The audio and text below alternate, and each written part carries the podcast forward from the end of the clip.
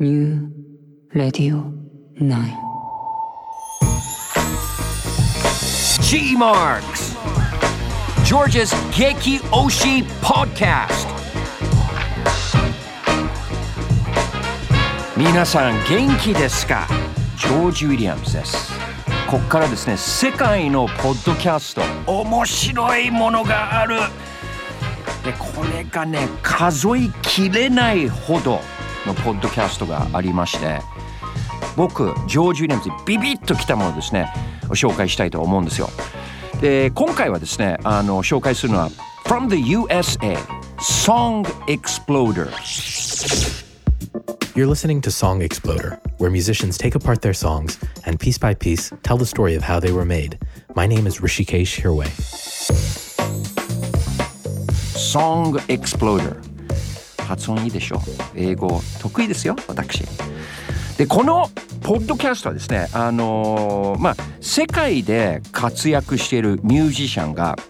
自分であの自分の曲を分析してまあどのように作られていったのかっていうのをですね解説してるんですよ。であのーまあそういう番組ってよくあるじゃん、まあ、確かにそういうのありますよね。皆さんも多分ラジオとかテレビでそのミュージシャンが自分のどういう心境で作ったのかっていうそういう番組聞いてきたり、まあ、見てきたと思うんですけどもどこが違うかっていうとですねそのアーティストがですね自分でその実際この楽曲はこういう風にできた。でその音を使って紹介してでここのこの音にこういうエフェクトをかけてこういう風にできたんですよ。だからその曲がどうやって成長していったのかその成長した加減っていうんですかね。成長していったそのその環境をその本人から聞けるんですよ。で面白い。面白い。であのこちらのポッドキャストはですね、まあ、ロサンゼルスを拠点に展開してましてでホストはですねあのリシケイ・ハワイ。発音大丈夫かな。ごめんね間違ってたら。でこれまでね200話以上のエピソードを配信してまして。でどうして僕はこのポッドキャストをこの Song Exploder っていうものですね好きになったかと、まあ、最近知ったポッドキャストなんですけど僕はもともと音楽を紹介する畑の人でもともとって言ったらそう過去の人に聞こえるね。今もやってますよ。東京 FM で毎週土曜日番組やってましてもしよかったら聞いてください。でもまあ音楽をね紹介する畑の人としてやっぱりビビッときたんですよ。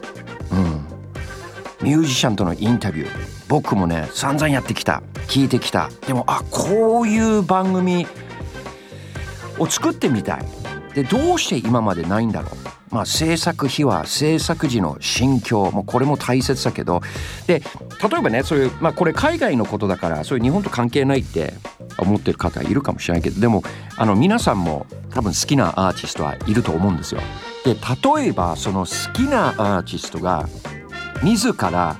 そのどういう風に作ったのこの音このギターこのシンセこの音はですねそれこういう風にできたでこの音をこういう心境で自分はこういうマインドだったからこういう歌詞をつけたじゃあちょっと聞いてみましょうとかそういうような番組があれば聞くんじゃないですか。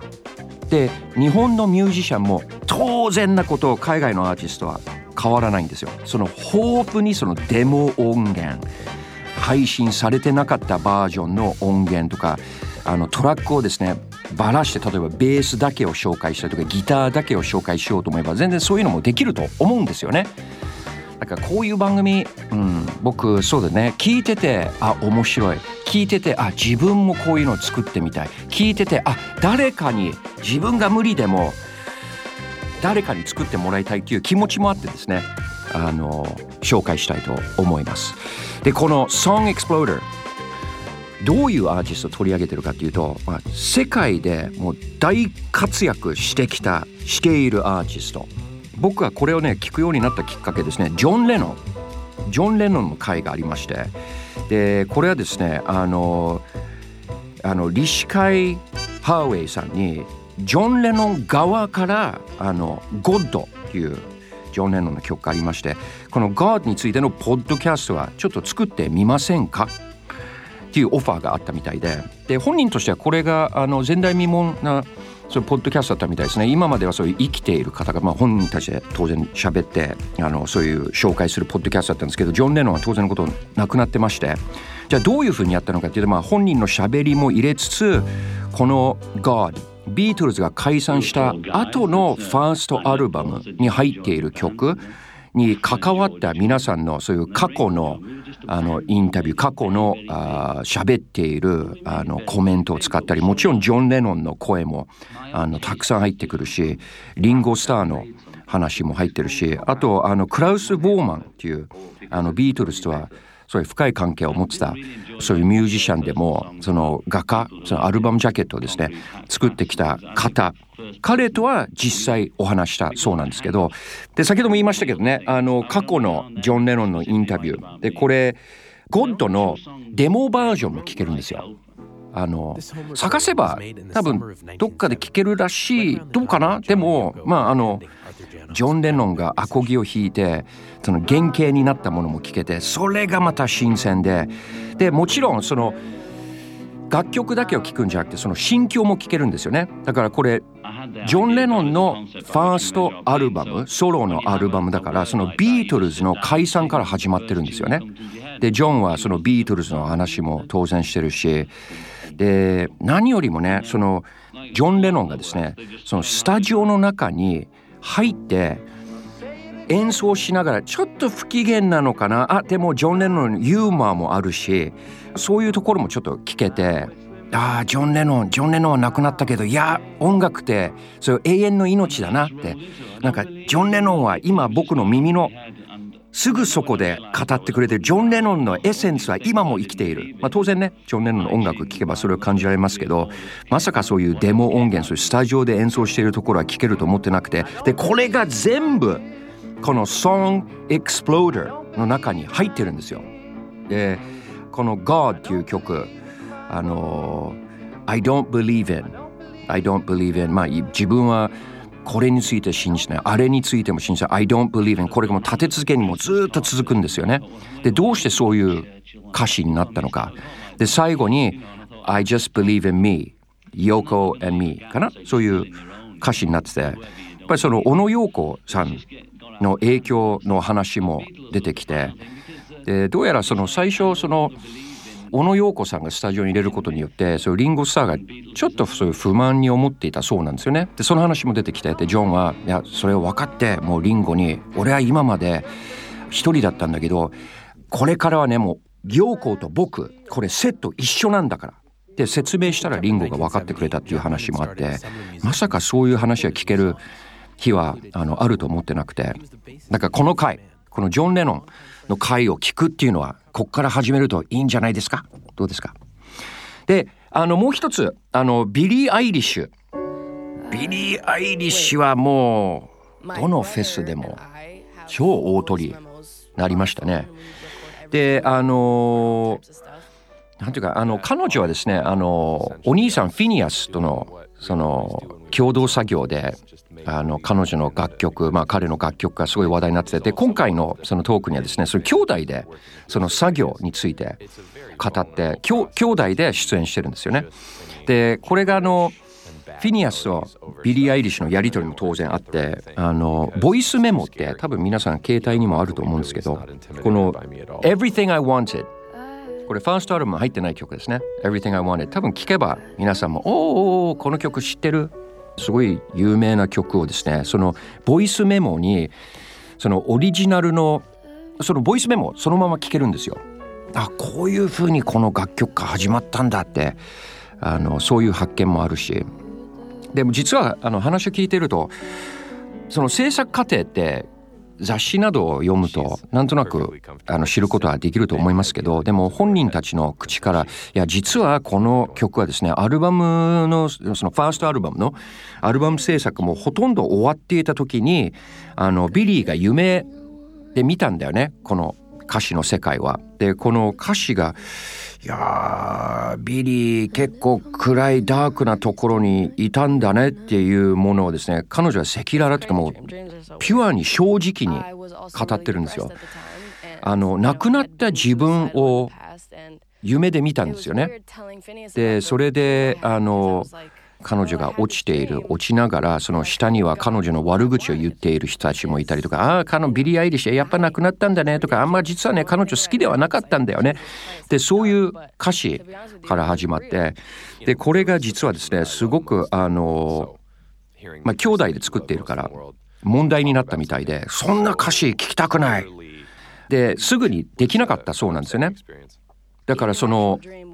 なんていうかそのあの夢から始まった心境。でもその内容がディープすぎてすぐに終わらすことはできなくて。でもそのバランスが取れてるっていうかそのダークなところから始まったけど救いはある。でその救いとはお互いのこと。その兄弟愛。まあ兄弟があるから。辛い時から救い出すのはそうお互い。でそういう展開でその曲が完成したんですよね。うん、だからあのフィニアスがプロデューサーで作曲にも関わってるんですよね。であのビリーとの関係どんだけその兄弟愛仲いいのかっていうものをね感じるんですけどそのフィニアスがですねピアノ、まあ、この曲を聴けばねそのピアノがすごくなんかムードを作るんですよね。でどうやってこのピアノのところをそういう独特というかユニークにするべきなのか。で細かいそういう技術的なお話もするんですよ。あだからこういうこういう雰囲気が出てきたの。あこの音は知ってる。あでもこういうエフェクトをかけるとこういう感じになるんだって。で元の音はこの瞬間に戻すとか僕何を言ってるんですかってなるよね。これね音を言葉で説明するのって難しいんじゃないですか。だから今までそういう普通のインタビュー。これもね誤解してほしくないけどそうミュージシャンとお話してる時にそういう元になった音を紹介することってなかなかないんじゃないですか。でもあのその元になっている音をそれ聞きながらこの曲はどういう環境で出来上がったのかっていうのは聞けるんですよ。しかも本人たちの口からなんですよ。で曲もフルで聴けるんですよ。で何回も言ってますけど Song Exploder 英語ですよ。英語。でもその音楽好きの方であれば頑張ろう。頑張ろうよ頑張ってであの将来的にねそそこまで頑張らなくてもいいように自動的に訳してくれるソフト誰かは作ってくれると思う。うん、で誰かはこういう番組の日本版をね作ってくれると思う。誰かあの、うん、ジョージと一緒に作りたいと思ったらですね制作会社シャララにですねあの連絡してください。なんかできると思いますよ。だって例えばサザンオールスターズこれ例えですよ。サザンオールスターズの桑田さんが喋りながら実はこの曲ってこのギターのところそういう元の音をこうだったんですよ。シンセの音ってメロディーは最初こうだったんだけどこう変えた。そういう興味ありますよね。うん。世界の終わり。もういろんな音数を使ってるんじゃないですか。じゃあ世界の終わり。じゃあこういうキーボードこういう音に実はみんな気づいてないかもしれないけどこういう細かい音もあるんですよでそれでそのアーティストの曲へのこだわり情熱もわかるしそれ音楽好きな人はね誰だって聞きたいと思うんですよね。で自分の好きなアーティストだけじゃなくて話題の人の新人さんでも大ベテランでもねこういう番組は僕聞きたいと思いますね。うん。ということで第1回目「Song Exploder」皆さんぜひもしよかったらね聞いてください。また次回ですねジョージ・ウィリアムズでした。